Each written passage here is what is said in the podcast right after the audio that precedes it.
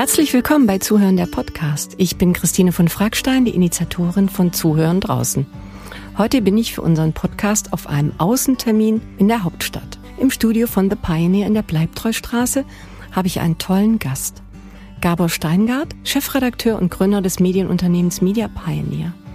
Er gehört zu den bekanntesten Journalisten des Landes. Nach Station bei der Wirtschaftswoche, beim Spiegel in Hamburg, Berlin und Washington und als Chefredakteur und Herausgeber des Handelsblatts hat Gabor Steingart das Unternehmen Media Pioneer vor fünf Jahren gegründet. Mittlerweile produziert er sieben Podcasts wöchentlich und veranstaltet mit Media Pioneer Diskussionsabende auf dem Schiff The Pioneer, das viel vor dem Bundeskanzleramt in Berlin liegt und große Städte an Deutschlands Flüssen ansteuert. Podcasts sind ein akustisches Medium, ein Zuhörmedium und deswegen freue ich mich heute Gabor Steingart als Gast zu begrüßen. Herzlich willkommen. Ja, vielen Dank für die Einladung. Ich freue mich. Wem haben Sie zuletzt wirklich zugehört?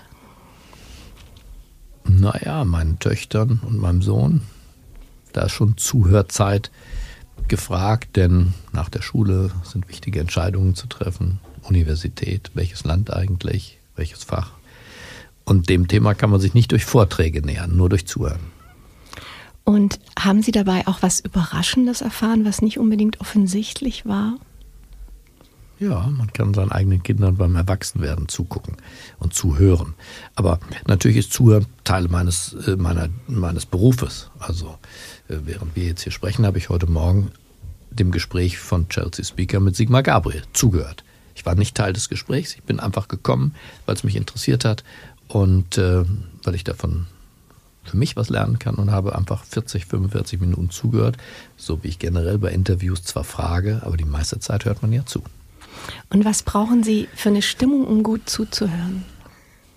Wenn es geht, keine Hektik und äh, nicht noch fünf Termine äh, davor und danach, dass man sich auf einen Gast einlassen kann. Und wie wichtig ist es dann in Ihrem Beruf als Journalist? Also ist Zuhören manchmal wichtiger als die Fähigkeit, rasant und schnell zu bewerten und Entscheidungen zu treffen. Gehört Zuhören, was würden Sie sagen, wie viel Prozent sind Zuhören in Ihrem Beruf? Also ein Journalist, der nicht gleichzeitig ein guter Zuhörer ist, ein neugieriger Zuhörer, auch ein ergebnisoffener Zuhörer, ja, der nicht nur das hören will, was er sich schon vorher gedacht hat, der ist ein schlechter Journalist für mich zu viele Journalisten sind eigentlich verhinderte Volkserzieher und Lehrer, Aktivisten, alles ehrbare Dinge, vielleicht sogar Richter hätten sie besser werden können, weil sie dauernd urteilen. Das Zuhören ist aber die, die, die Grundfähigkeit tatsächlich. Das ist wie das Fundament, auf dem dieses Haus Journalismus steht. Und wenn die nicht wirklich ausgeprägt ist und solide ist und, tja, unabhängig im Kopf auch, dass ich wirklich erstmal den anderen so wie er ist zur Kenntnis nehme und mir mein Urteil, Urteilbildung gehört schon dazu, haben Sie auch gesagt, aber das später. Erstmal zuhören. Das ist eine Kulturtechnik, die ähm, ein bisschen aus der Mode gekommen ist, die aber für, für unseren Berufsstand eigentlich die entscheidend ist. Warum ist es aus der Mode gekommen, Ihrer Ansicht nach? Ja, weil in so einer Marketing-Konsumgesellschaft alle dauernd auf Senden sind. Und man kriegt ja auch beigebracht, express yourself. Ja, also drück dich aus und äh, sei cool, mach auf dich aufmerksam, damit der Chef dich sieht, damit äh, das andere Geschlecht dich sieht, äh, damit aber vielleicht auch der, der Musikverlag dich sieht und hört, wer, wer du bist. Also wir lernen das aus der Popmusik, ja, sei grell, sei laut, ja, sei du. Aber das Zuhören geht dabei verloren. Und ich glaube, dass auch gute Popmusiker im Übrigen, wenn sie Texte machen wie Ed Sheeran, äh, müssen vorher zugehört haben. Woher kommt sonst die Inspiration? Sie sagen, Sie, Sie gehen manchmal morgens mit einer anderen Meinung aus dem Haus, als dass Sie, also mit der Sie abends heimkommen. Liegt es auch am Zuhören und an diesem, an diesen ganz vielen unterschiedlichen, komplexen Themen, die Sie dann jeden Tag äh, bearbeiten, auch in Ihrer Redaktion? Äh, liegt es auch am Zuhören, dass Sie äh, sehr viel auch in Ihren Meinungen immer wieder sich updaten und ergänzen? Ja, und ich leiste mir oft, also manche Leute haben ja zwei Autos, äh, Erst- und Zweitwagen. Ich habe eine erste und eine zweite Meinung. Ich habe zu vielen Dingen einfach zwei Meinungen. Äh, und wenn ich der, der Veganerin, die wir neulich im Podcast hatten, äh, zuhören, die sich selber die militante Veganerin nennt. Oder wenn ich in dieser Woche Barack Obama eine Stunde zugehört habe, als er in Berlin war, dann habe ich schon andere Gedanken, als ich sie vorher hatte. Weil ich mich zum Beispiel mit Veganismus gar nicht so beschäftigt habe. Oder weil ich Obama zwar in meiner amerikanischen Zeit als Präsident begleitet habe, aber jetzt ist er ja ein viel reflektierterer Mensch.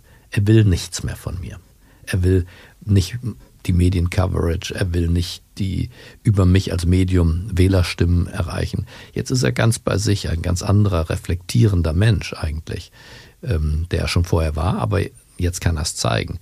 Und so lerne ich eigentlich aus jeder dieser Begegnungen was und da bilden sich Meinungen, die miteinander im Wettstreit liegen können. Er hat ja auch diese Woche gesagt, dass wir unable sind to listen to each other mhm. und dass wir einfach eine mangelnde Streitkultur haben. Und so wie die Briten auch sagen, we agree to disagree. Also es gibt ja einfach fast keine Möglichkeit mehr, nicht einer Meinung zu sein oder einfach auch mal auseinanderzugehen und zu sagen, okay, wir sind unterschiedlicher Meinung, aber wir können trotzdem Freunde bleiben. Ja, wir können uns überhaupt erstmal austauschen über die andere Meinung, denn wie kommt der andere zu seiner anderen Meinung? Er muss sich ja mit irgendwem mal beschäftigt haben. Von irgendwoher muss er eine Information haben, die ihn auf einen anderen Pfad gebracht hat als mich zum Thema, I don't know, äh, Impfstoff oder ähm, Autofahren oder Flugreisen, äh, Ernährung. Warum ist der andere auf einem anderen Pfad? Doch durch andere Informationen, nehme ich an. Es sei denn, ich gehe davon aus, ich bin schlauer oder dümmer als der andere.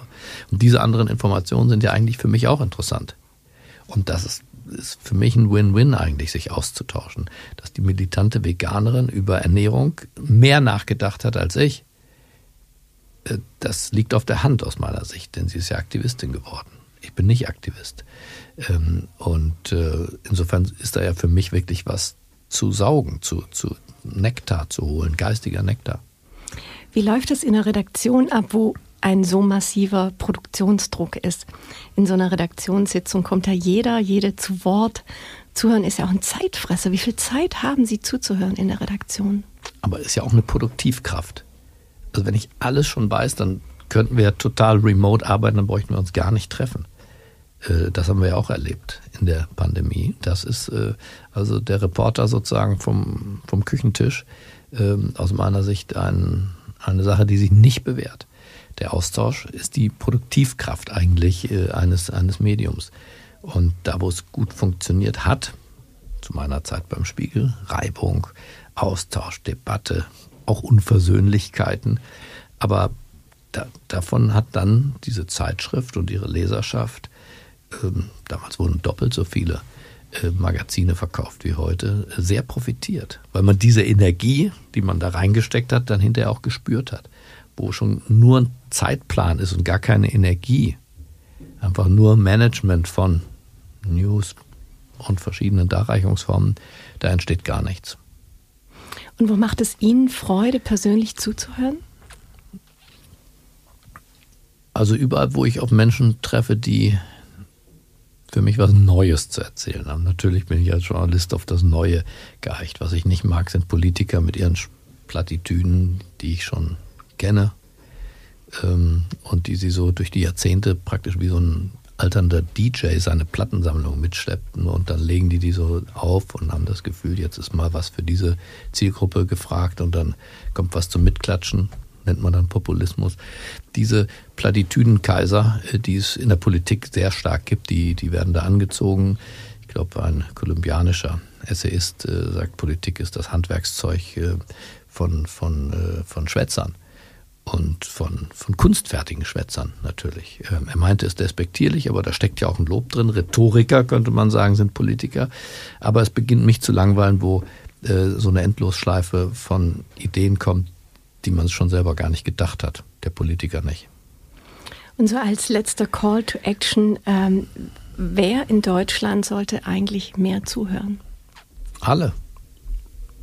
Die Ehepartner sich, die Eltern den Kindern, die, aber die Älteren auch den Jüngeren, das glaube ich schon.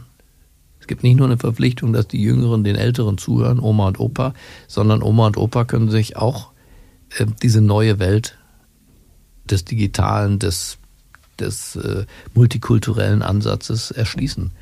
Ähm, die Sehnsucht nach Homogenität, insbesondere von Älteren, Es soll so sein wie früher. Weniger Ausländer, weniger dies, weniger das. Ja, aber die Gesellschaft der 60er äh, und 70er Jahre wird nicht zurückkommen. Also Neugier, Zuhören würde ich hier von beiden Seiten sehen. Auch das hat Obama im Übrigen gesagt, dass die, die, die Zuhörbereitschaft ist nicht spezialisiert oder die Unfähigkeit zum Zuhören ist keine Spezialdisziplin der einen wie der anderen Generation. Ähm, das ist insgesamt äh, eine, eine Disziplin, die wir alle, glaube ich, entwickeln sollten. Super, dann arbeiten wir da dran.